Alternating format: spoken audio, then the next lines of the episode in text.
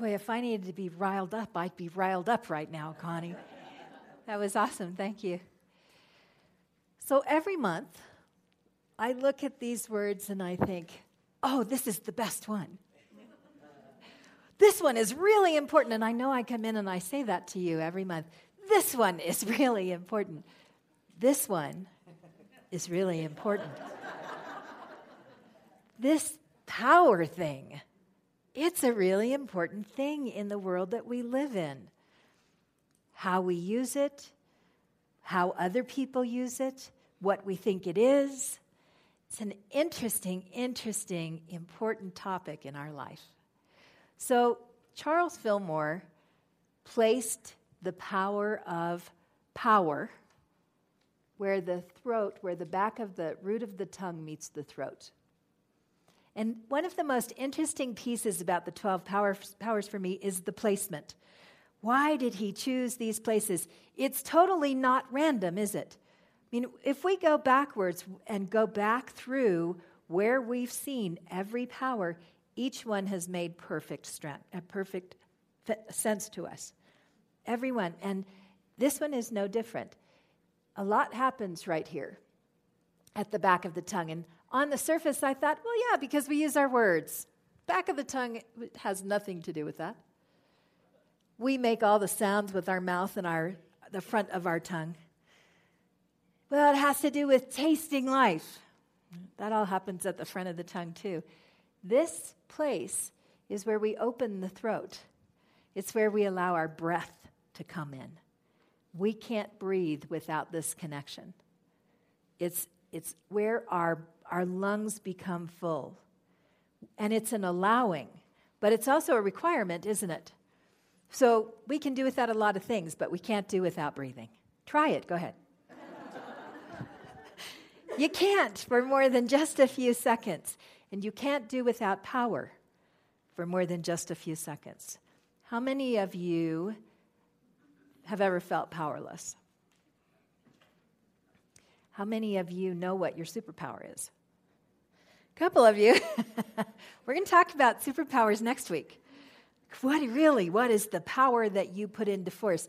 But today we're going to talk about what power is, about what it is that makes us feel powerless, how we give our power away and how we claim it back, and what its value and purpose is in the world. So, breath is very important to your sense of power. And I just want you to, to shallow your breath for just a moment.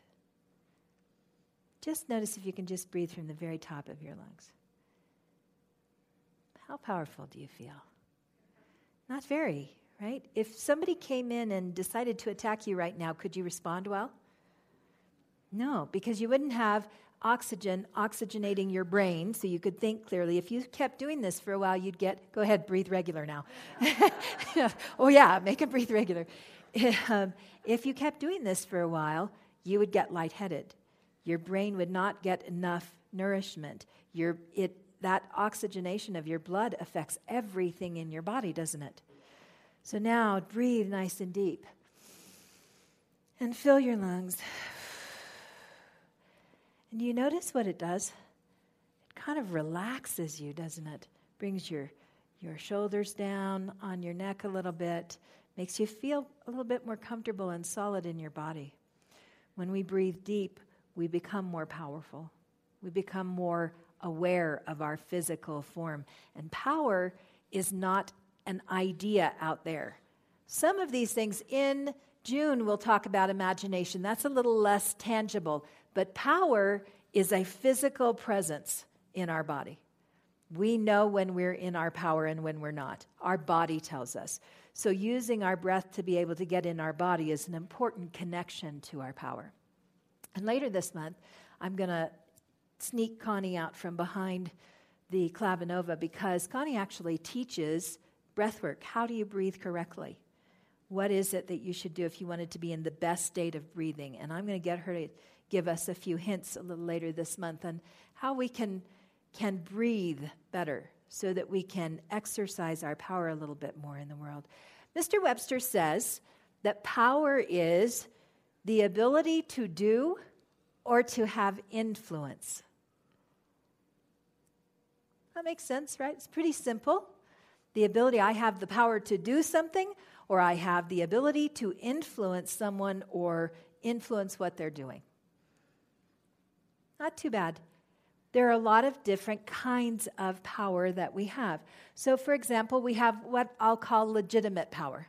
Legitimate power is when you've studied to do something. So, if you're a plumber, you have legitimate power in plumbing. You have trained power. You know what to do. You're, you're educated in that field. And when someone calls you, they're expecting you to use your power, your power of plumbing. You, we have coercive power. When we subtly, subtly affect someone else, but not right out front. We don't want to necessarily tell them. You might even call it manipulative power. Anybody ever met someone with manipulative power? Yeah. Sometimes it's not so subtle, is it? We have intimidating power. I'll be bigger and louder and stronger and stand more firm than anybody else until I get my way. We have spiritual power when we're confident in our God place and in the rightness of what we're doing in the world. There are a lot of different kinds of power. We have the power of being our unique self, that there is no one else who can tell us how we feel or what we believe or how to think. There are a lot of people that try. And oftentimes they're successful because we give away our power. And we give away our power in some really unique ways. We give away our power every time we say, I can't do that. There's nothing I can do about it. You're right. If you decided there's nothing you can do about it, you are you can absolutely take comfort in your righteousness because if you believe there's nothing you can do, there's nothing you can do. And when we state that in the world, do we have power or not? It feels very powerless, doesn't it? There's nothing I can do. There is always, always something. You may not be able to influence the other person or the circumstance, but there is always something you can do for yourself. And the greatest power we exercise when it comes to our influence is to influence ourselves. In our story today, the master and the student were walking together, and the tiger came up behind them. And the, the student was practicing self discipline, learning to consider what the choices were rather than simply darting away to protect himself. And we saw the master go into a place of meditation and connection with all things. Sometimes the answer is let the walls that are your ego down and connect to what's going on around you. Allow something more to come to you and allow yourself to be more a part of something that's happening. Sometimes the answer, instead of saying is, I can't do anything about it, is to say, What can I do?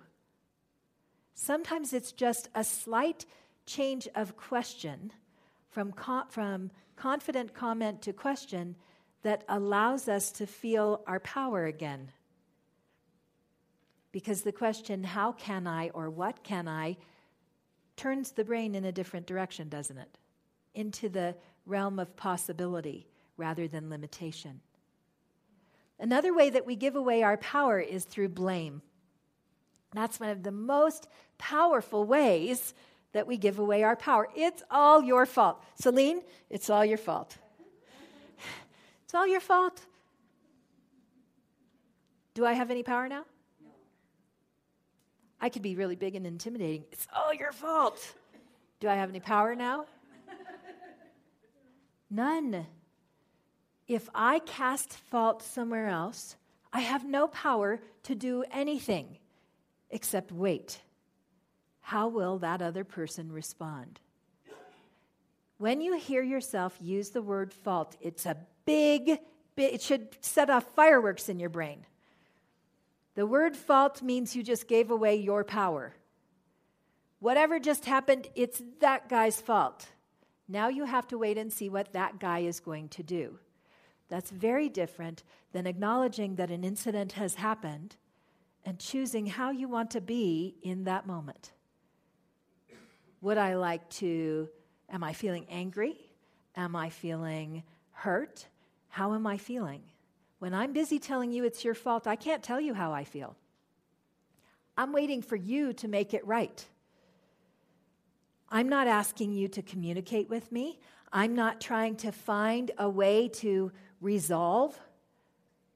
I am imposing my power on you and giving it away. And this is an important thing to talk about because it happens subtly. It happens so very easily. Happened to me this morning. It was something that happened here. And I, I knew exactly what I was going to talk about today. And I walked in and immediately went into a fault conversation. And it isn't anybody's fault. it isn't about fault. Life is not about fault. Life is about learning together and growing together and making choices together and interacting with one another and bringing our love and our oneness into play with all that we do. Really looking for the Christ centered self, the Buddhic heart. The, whatever you want to call that name of God is fine with me, but the God the goddess, the all that is, the I am that is in each of us. That we get, when we go to fault, we can't see that. When we go to fault, we're no longer communicating with that part of the world. We're communicating from ego. And that doesn't bring us peace. So when we hear in the story that the master came to stillness, and allowed himself to go into oneness to the level that the tiger felt it. That their spirits connected through the field of oneness that we are, and he no longer wanted to attack. There's an important metaphor in there for us in our interactions with people. When someone is at you and you're able to come to a place of centered peace, you give them a place to experience that. You welcome them into a new resonance field, don't you? Into a new possibility. Are they going to be able to just jump right in it? Probably not. Some of it will depend on how you started your conversation and how much fault you threw at them first thing. But wherever you are in the conversation, if you can bring yourself back to stillness, your power is in your self centeredness. Your power is in breathing deep into your form, allowing this place that Mr. Fillmore identified to serve you because it's not random. When you look for your power, you look for your breath. When you, in the moment that you know, I feel intimidated, I feel powerless, I feel like I can do nothing. This is why, why we study this because these tools make a difference. They're not just a nice thing to talk about, they're something we can really use to make life easier. So, first, we go to our power center here and we remind ourselves to breathe deeply into our body again, to find ourselves in our form, and to follow ourselves to our heart space. And then to begin to open into the conversation in a different way. Claiming power is not about playing catch. It's your fault. No, it's my fault. No, it's your fault. No, it's my fault. It, how many of you have had that argument? Right? It's a ping pong game, isn't it? Nothing gets resolved in that ping pong game. Everybody walks away angry and nothing gets resolved. When we move ourselves out of blame, out of shame, out of fault, into our personal sense of power and we breathe and come to a centered place, we can ask ourselves some important questions. What meaning am I attaching to this particular thing that just happened? What is getting triggered for me? What do I really want to have happen? Most of us really, truly do not want the other person to say, Oh my God, I'm scum of the earth. I'm so sorry. That's really not what we're looking for. Most of the time, what we're looking for from the other person is understanding and some agreement that this won't happen again. I won't do that again. I'm sorry about that. Thank you for pointing it out to me and letting me see that it was a problem. That's generally where we're trying to get to. And when we honor each other's power and we stay stable in our interactions, find ourselves in the field of oneness that we are, we can work together. Powerful, important stuff, isn't it? On a personal level, this is really important stuff because it has to do with how you communicate with your children, with how you communicate with your boss, with how you communicate with the lady in the grocery store or the guy on the freeway that cut you off. It has to do with how we position ourselves in relation to our government, in relation to our religion, in relation to world issues. Our ability to feel powerful. One of the most powerless times in our life is when there is a terrible crisis in our world we lose children in a school and we feel powerless to do anything, but we can do something, can't we? When we, when we walk away from I can't do to what can I do at the very minimum, and it's so powerful, we can come to our center and we can pray. We can assist those people who are miles and miles away from us by envisioning an outcome that soothes their hearts and helps them go on. And when we're busy being mad at whoever did whatever they did, we can't do it. We don't know why there are perpetrators in the world. We don't know what broke them, what happened to make them how they are. We can speculate and waste a lot of time grousing about it. But in reality, what we're able to do when we put all of that down is come to a peaceful place and envision a different kind of world and hold a different kind of energy and feed divine mind with something different. Feed mass consciousness with something different. This happens on our side. You know, we think of our side and then the divine mind side. It's really one field, isn't it? So if you sit in the silence and you begin to come to your balanced place and you allow your consciousness to free itself, at first you get monkey mind. You get all the chatter from your mind, and then all the chatter from the mass consciousness mind. But there's a place just past that that is divine consciousness that is so restful and peaceful and whole making. And when we're busy in blame, how we get back to center is we go there we remember that the little lessons that we're going through, and I don't mean that to, to deny the power of them in your life, but we remember that we're engaged in something together. As a, as a world, we are transforming, we are emerging in a new way as humanity. And we emerge in a new way when each of us, in our individual self, emerges in a new way then mass consciousness begins to change. And this is not speculation. There's lots and lots and lots of evidence. Put a group in a city and have them meditate. The crime rate and the murder rate goes down. Lots of important things happen. Measurable things. So when you feel like you're powerless and you feel like that one little incident that's going on in your life is only happening to you, I promise you it's not. We're in this together. We are one spirit, one connected through our divine identity. And we do this work to master, to master ourself, our power, to discipline how we use our mind and our thoughts and our emotions because we're doing something, we're engaged in a great work. Next week, we're going to talk about what's your superpower. So I want you to think about this during the week. I want you to think about several things. First of all, I want you to notice your breath. Notice when you breathe freely and when you don't. Sometimes I forget to breathe. I don't know if that happens to any of you, but I have a gasping, you know, suddenly I feel myself go, and I realize I'm at the computer typing something and I have forgotten to breathe. You know, very, my mind is very engaged when that happens. You may find that you also have some time when you feel your breath come up. And when you do, notice it and ask yourself, what was going on that I forgot to breathe?